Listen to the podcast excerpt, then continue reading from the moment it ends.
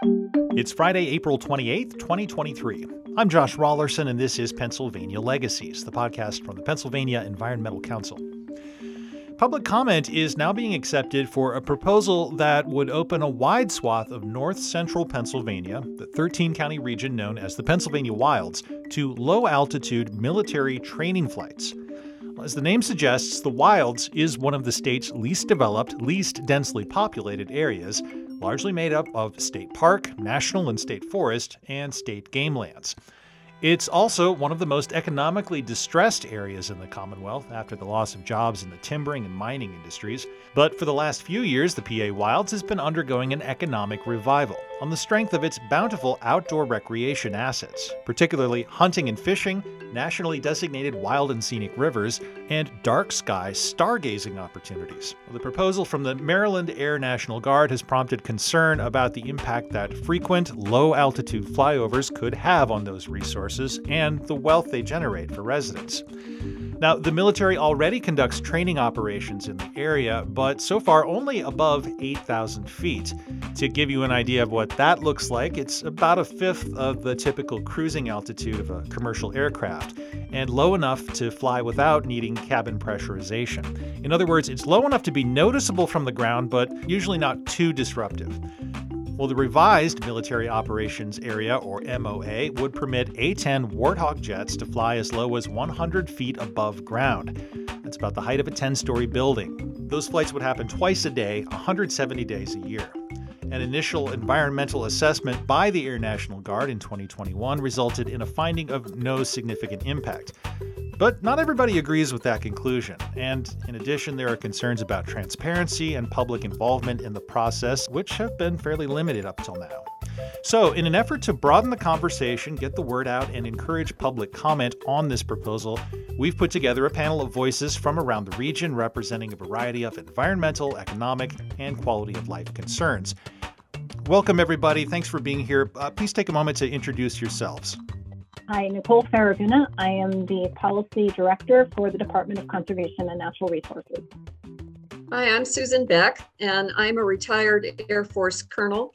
I live in New Mexico and have been involved in other NEPA processes before, and so I'm a consultant to Nicole. Ta Enos, and I am the founder and CEO of the Pennsylvania Wild Center for Entrepreneurship. And we help coordinate a regional strategy to grow the outdoor recreation sector in the Pennsylvania wilds to help revitalize rural communities. My name is Carolyn Newhouse. I, I'm involved in this as a serial entrepreneur and economic development professional and a resident in King County. First question is for Nicole. What is the Duke Low MOA? What do those uh, letters stand for? What is exactly being proposed here? So, Josh, thanks for making this happen. Um, really happy to share some more information about the Duke Low Military Operation Airspace, uh, which is being proposed through the Maryland Air National Guard, uh, National Guard Bureau, which is a component of the U.S. Air Force. Uh, and what they're asking uh, to do is basically create a new airspace um, from 100 feet above ground level to 7,909 feet mean sea level uh, to do training exercises, uh, particularly for the A-10 Warthog, uh, as well as F-16s that would be flown by DDC and Maryland Wings. So this proposal is being promoted again through the Maryland Air National Guard primarily. They are um, looking to fly approximately every other day. They stayed 170 days uh, per year, um, one to two hours a day. Uh, again, flying as low as 100 feet uh, above ground level um, to basically allow them to train their pilots to do the maneuvers that they would do uh, during uh, military exercises. So this is um, being proposed over the Pennsylvania wilds, which I know Ta will talk a little bit more about. DCNR has been following this very closely because it is proposed over a, a large swath of DCNR owned and managed lands, uh, including several state parks, state forest lands, as well as game lands.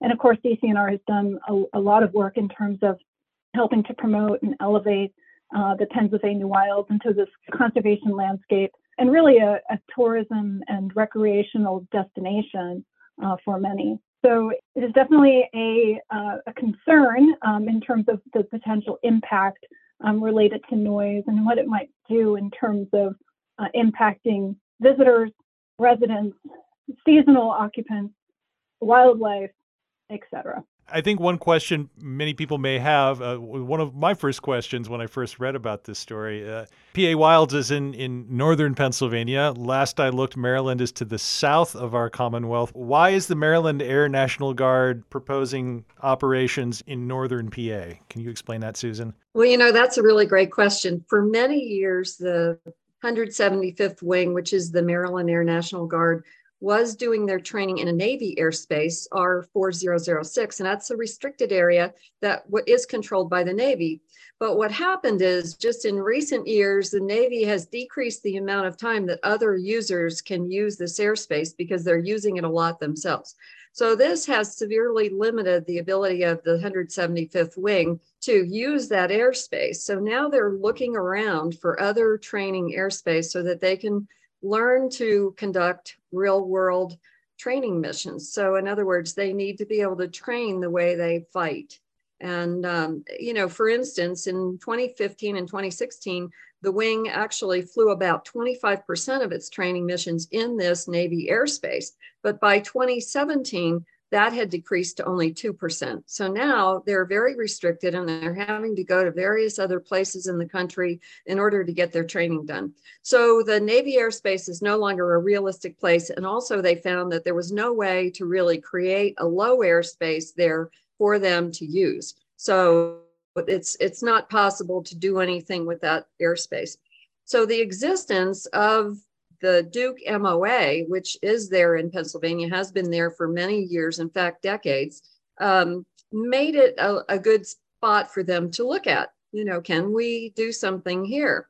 And they have a criteria, even though they're in Maryland, they have a criteria that says they need to be able to train within 200 nautical miles of their base. So that takes into account going to the Pennsylvania wilds. Uh, 200 is a little bit much, you know, as far as my experience, it's usually 100 miles from the base, but in this case, they're saying 200 miles is their criteria criterion. So they are really looking to stay close to home as close as possible. And they're also looking to make sure that they can do low level training because they don't have an airspace where they can currently do that. So they studied different options within um, 200 miles of Martin State Airport, which is where they're based. And it turns out that Duke MOA, among all the other options that they have looked at, not all of which they've shared with us, but Duke MOA is closer and larger and it's used less frequently than other MOAs within this 200 nautical mile radius. So the thing is that um, they really feel like they need to focus there also because they're already flying there, their air crews are very familiar with the area. So that's really why they're focused on this space of uh, in Pennsylvania. So in some ways, I mean, this is this is not a new thing, as you said. That you know the the MOA has been in place, but what we're talking about today will be somewhat different, and there will be impacts across the board. Let's start with the impact on human beings, uh, those living in the PA wilds, people visiting the area. What would this actually look like? What what can they expect to experience if this is approved, Susan? Well, it's it's going to be a big change from what they are currently experiencing because of the low altitude nature of this the airspace. In other words, the floor of the airspace would be lowered down to 100 feet above the ground or 100 feet above the treetops if the trees happen to be 100 feet above the ground. So they fly the A-10 aircraft. People may be used to seeing that aircraft flying around. That may be something that that um, you know people have seen. The aircraft are somewhat noisy. Uh, they are very old. They have older engines, so there's not as much noise muffling on the engines. One of the things that you'll see is, uh, let me just uh, describe one of their missions. So, for instance, they provide close air support to Army troops that are on the ground. And um, during a mission like, like that, they deploy weapons or bombs, for instance, maybe missiles, um, in a dive.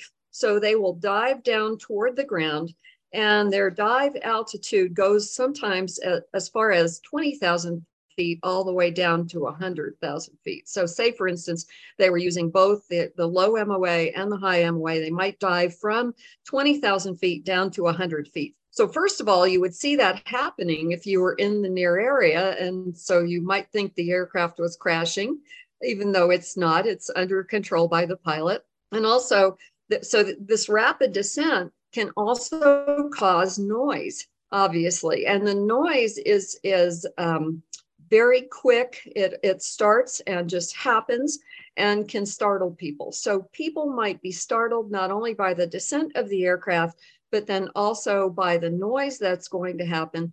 And then once the aircraft simulates dropping its bomb, for instance, then it pulls up rapidly and ascends back to altitude. So people would see that profile and they would see that most likely happening over and over again during the one hour period in which the aircraft were training. So the dive is going to cause the aircraft noise level to rise quickly. It's also going to cause a person on the ground to not know what was happening right away. Ultimately, of course, you would see that the aircraft is under control by the pilot and is not going to crash. So um, so that that would not be a thing. But uh, you know, this is not just for people, but it could also be for animals. I mean, imagine your dog out in the yard, or imagine a cow, or maybe chickens, or whatever.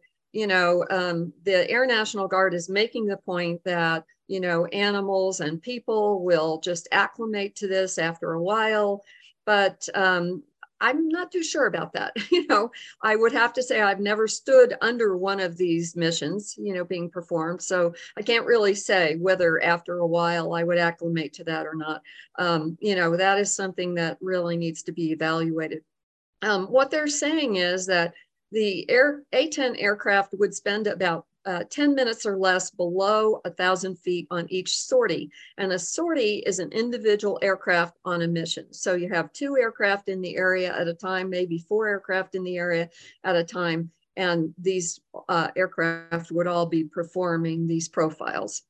One of the things that they are saying, and this is a, definitely a good thing, is that in the low airspace, the aircraft would not be going supersonic, which means you wouldn't have the sonic booms that you might have when an aircraft accelerates to high speed really quickly. So um, uh, one of the things also that is uh, potential is that even though the um, Maryland Air National Guard is operating the A-10s right now. Those A-10s are being retired by 2029. All of the A-10s will be out of the inventory, meaning that this Guard unit will be picking up F-16s. And so therefore F-16s will be being flown. Those are currently flown in the higher MOA and Duke MOA right now, but not in the low um, altitudes right now because that MOA doesn't exist. Um, also at some point in the distant future, you'd have F-35s, which are very much louder than either the A-10 or the F-16. So there's, you know, there's that. But basically, that's um, the description of what people on the ground and animals could expect.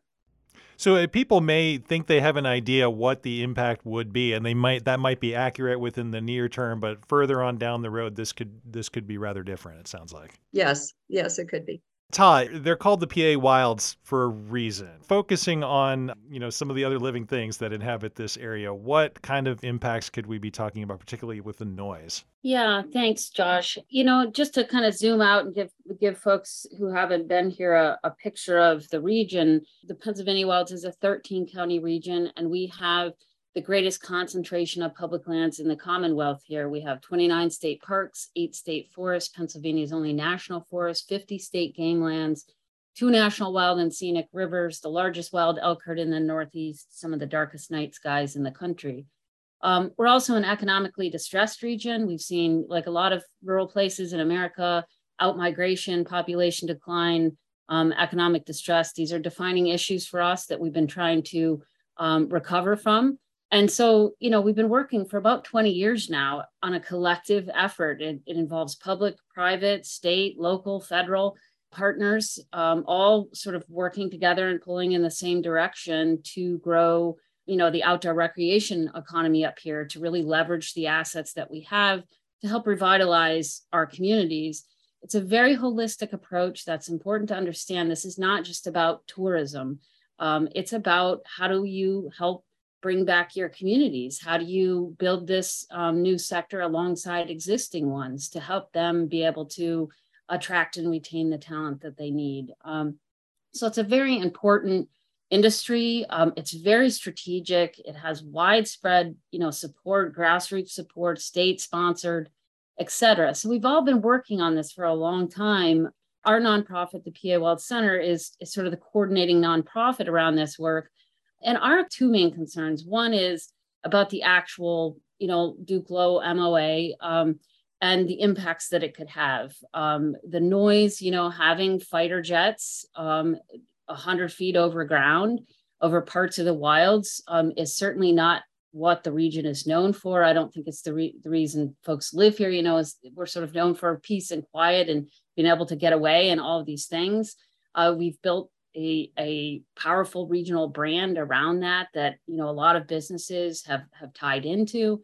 Um, and then I think just in, in, general, the quality of life for the people who live here. You know, I'm in Warren County, so this this doesn't in, impact you know where I live. But if if I was going to have fighter jets overhead um, 170 days out of the years, I would have concerns, and I would like to see a more robust um, process around uh, really looking at the environmental impacts, how to mitigate those if we are going to move forward with it, et cetera. And so that's that's that would be so that you know just the concern about what are the impacts and and could they impact this work that so many people have invested in and the quality of life in our rural communities as well as our natural assets and, and the environment and, and the wildlife here uh, the second piece is really about the transparency of the process it really feels like all the steps have not been taken here i mean there's communities asking for more public discourse about this for uh, the National Guard to hold public meetings, and that has not happened. And so that has really been where we have tried to in, inject ourselves is to coordinate a response to ask for more information, to ask for more process, to ask for more transparency. Because at this stage, I, I feel like that is what we're all asking for. So that's, you know, sort of in a nutshell, kind of where we're at. And in the absence of the kind of transparency that you're looking for, how well are the potential impacts understood by people living in the area? And you know to whatever degree they're aware of what's being proposed how are they reacting? Uh, that's a question for ta or carolyn either of you. I think we've seen a mixed reaction. So you know this this area we're all very patriotic and none of us want to be unpatriotic so at first people thought it was similar to the current military training routes that occur in our area where they're flying at eight, nearly 8,000 feet then, as they become um, more and more aware of the details, you know, if they become increasingly concerned that these are not flybys, that it's sustained maneuvers that are happening multiple times a day. They also start reacting with increased concern when they learn that the information provided to date focused on the A-10s, which are you know now planned to be retired and replaced with other aircraft. So we think, given the dramatic impacts that this could have, that, you know, all we're simply asking for is further research on those impacts and to have them come meet with us and answer our questions. So I think if they would do those two things, the reactions would be a lot more positive. Nicole DCNR is the land manager at issue here, and by way of the conservation landscape and any uh, number of other initiatives, DCNR has, has a major stake in this issue. What is the state's position, DCNR's position on this proposal? Yes, that's a great question. So, you know, to some, the PA Wilds is a blank spot on the map. You see all of this green, and you think, well, there's really nothing there, and that's that's the soul of the Pennsylvania Wilds. It to many, it is home, either permanently or seasonally. Uh, it is wilderness. It is a destination. Uh, so the footprint of the uh, Duke Low Military Operation Airspace um, includes 10 state parks, including an internationally renowned dark sky preserve, Cherry Springs, uh, five additional state parks just beyond the boundary of, of the proposed Duke Low MOA, uh, 395,000 acres of state forests, over 35,000 acres of state game lands, the Hammersley Wild Area, which is one of the most remote natural areas in the Commonwealth, um, it's where you go when you really want to hear nothing but the sounds of nature. uh, an ever growing population of elk, which is the largest, by the way, in the northeastern portion of the country, uh, and the historical Austin Dam, the Pine Creek Gorge, which is where many anglers and uh, kayakers come uh, to enjoy just the, the, the, beautiful water and the serenity uh, of, of the creek. So, this is a, a really important space, um, important region uh, to, to Pennsylvania. It's one of our key conservation landscapes uh, to DCNR. And so the department recognizes um, certainly the need for the Air National Guard to effectively train its pilots. Um, but we have real concerns um, regarding the cumulative impacts of the proposed uh, Duke Low MOA uh, to the quality of life and the economy of the Pennsylvania Wilds region. Uh, we have concerns that this is the only site being considered by the Maryland Air National Guard. Um, we feel that they need to do a much better job of vetting other options. Um, the department has provided uh, substantive comments uh, in response to the draft environmental assessment, uh, and we are now working on submitting comments in regards to the draft final environmental assessment and FONSI, finding of no significant impact. Um, but we just feel that this, these low-level trading activities are not compatible with the nature of this wilderness area and really could adver adversely impact the natural resources and wildlife we protect impede on Pennsylvanians' constitutional right to the preservation of the natural, scenic, historic, and aesthetic values of the environment our parks and forests, and harm the people and businesses that rely on these lands for their livelihood. And I'll just note finally that you know DCNR has invested over 180 million in the region since 2003, and so this investment, along with investments from federal and state agencies, private foundations, dollars leveraged locally and regionally, just make it evident that the PA Wilds is one of the most heavily invested regions in the state and, and really um, one of the most cherished uh, portions of the state. Nicole, you you mentioned Pennsylvanians have a constitutional right to a healthy environment. I think everybody on this call is is familiar with Article One, Section Twenty Seven. Probably a lot of people listening as well. What are the specific concerns in terms of the Environmental Rights Amendment uh, with this proposal, and how could you know could that potentially be an avenue to challenge what what seems to be afoot. I don't I don't know where the Pennsylvania Constitution interfaces with whatever uh, federal law regulatory body applies here, but could you talk about that a bit? Sure. So Article 1, Section 27 states that the people have a right to clean air, pure water, and to the preservation of the natural, scenic, historic, and aesthetic values of the environment. Pennsylvania's public natural resources are the common property of all the people, including generations yet to come and as the trustee of these resources, the Commonwealth shall conserve and maintain them for the benefit of all people. With that said, the federal government uh, supersedes state law, um, state constitution, and so they don't necessarily have to comply with our constitution, but we do feel as a trustee that the Commonwealth must conserve and maintain the purpose of the trust for future generations. Uh, so DCNR is uh, obviously a trustee of our state parks and state forest lands, and we need to make sure that we're doing everything we can uh, to, to ensure that uh, we're not seeing degradation or depletion of the natural resources. Uh, so we um, feel uh, through the Environmental Rights Amendment uh, compelled to defend those rights. And I'll just note that you know we feel that a full environmental impact statement uh, through the NEPA process, the National Environmental Policy Act, is really necessary to study the cumulative environmental, economic, and health impacts, including understanding those future impacts, which Susan talked about.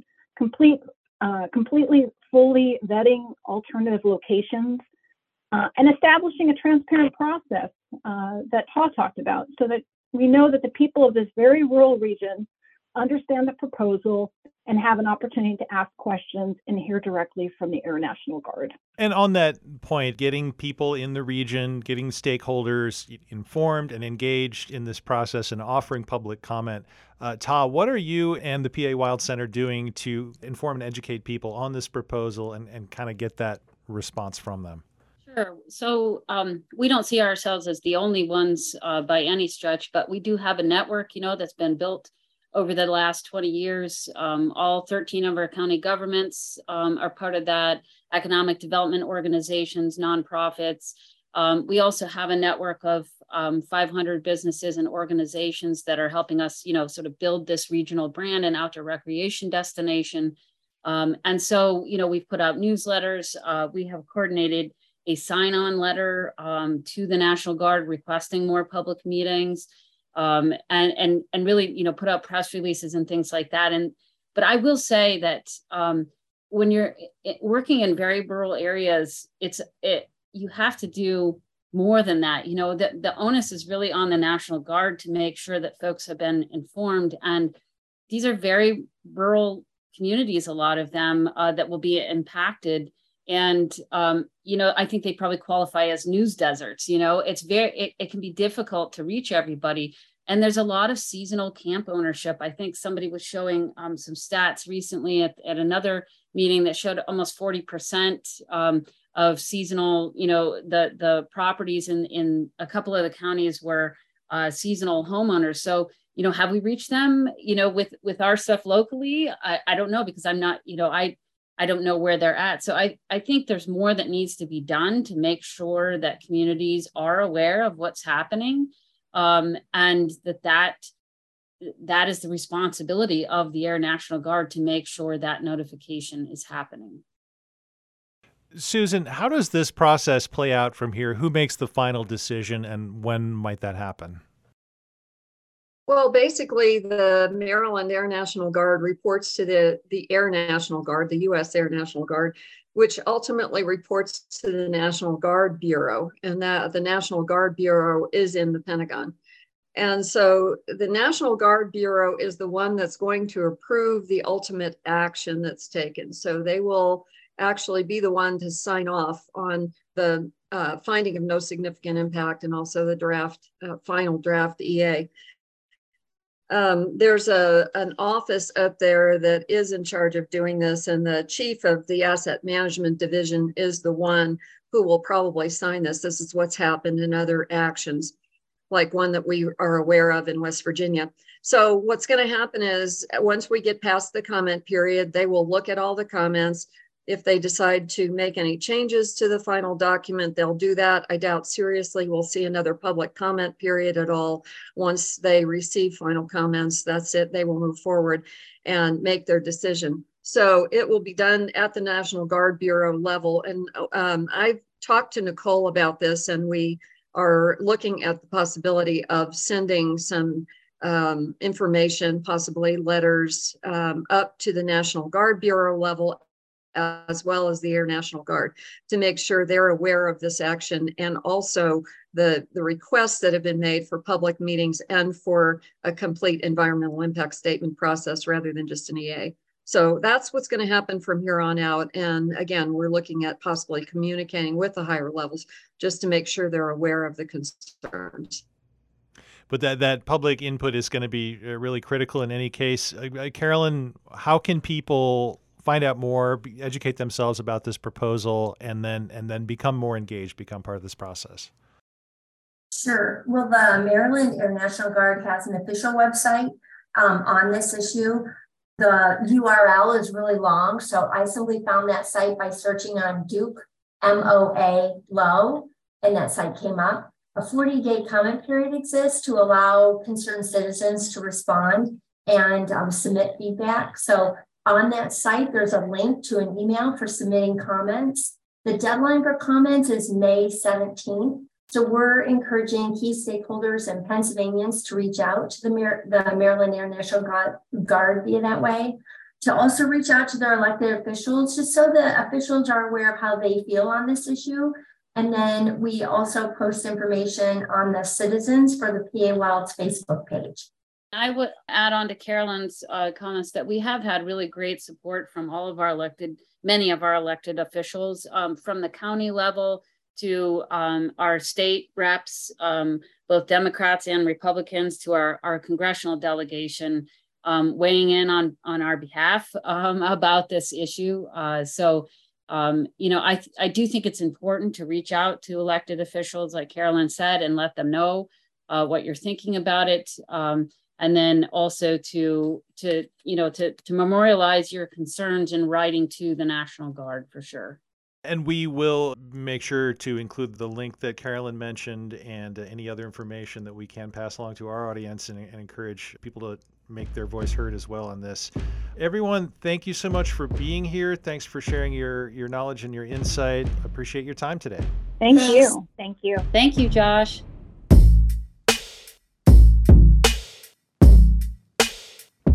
We heard from retired U.S. Air Force Colonel Susan Beck, Ta Enos, CEO of the PA Wild Center for Entrepreneurship, Nicole Faraguna with DCNR, and Carolyn Newhouse of McKean County. Check out the web post accompanying this podcast episode for links to more information about the Duke Low MOA proposal, including how you can submit public comment. The comment period closes May 17th, so you might want to do that sooner rather than later. Find the episode description and more at pecpa.org, P-E-C-P-A.org. That's the website for the Pennsylvania Environmental Council, where all of our past episodes of Pennsylvania Legacies can be heard. We've also got lots of information on PEC's activities across the Commonwealth, focusing on trails and outdoor recreation, as well as watershed health, reforestation, conservation focused community and economic development and policy, particularly around energy and climate. Can get caught up on all of that by checking out the website again at pecpa.org. We also have a monthly newsletter that recaps those activities. So if you'd rather have it directly sent to your inbox, you can find information on how to subscribe again at pecpa.org. We have new podcast episodes every other week, so join us Friday after next for the latest installment. Until then, I'm Josh Raulerson, and thanks for listening.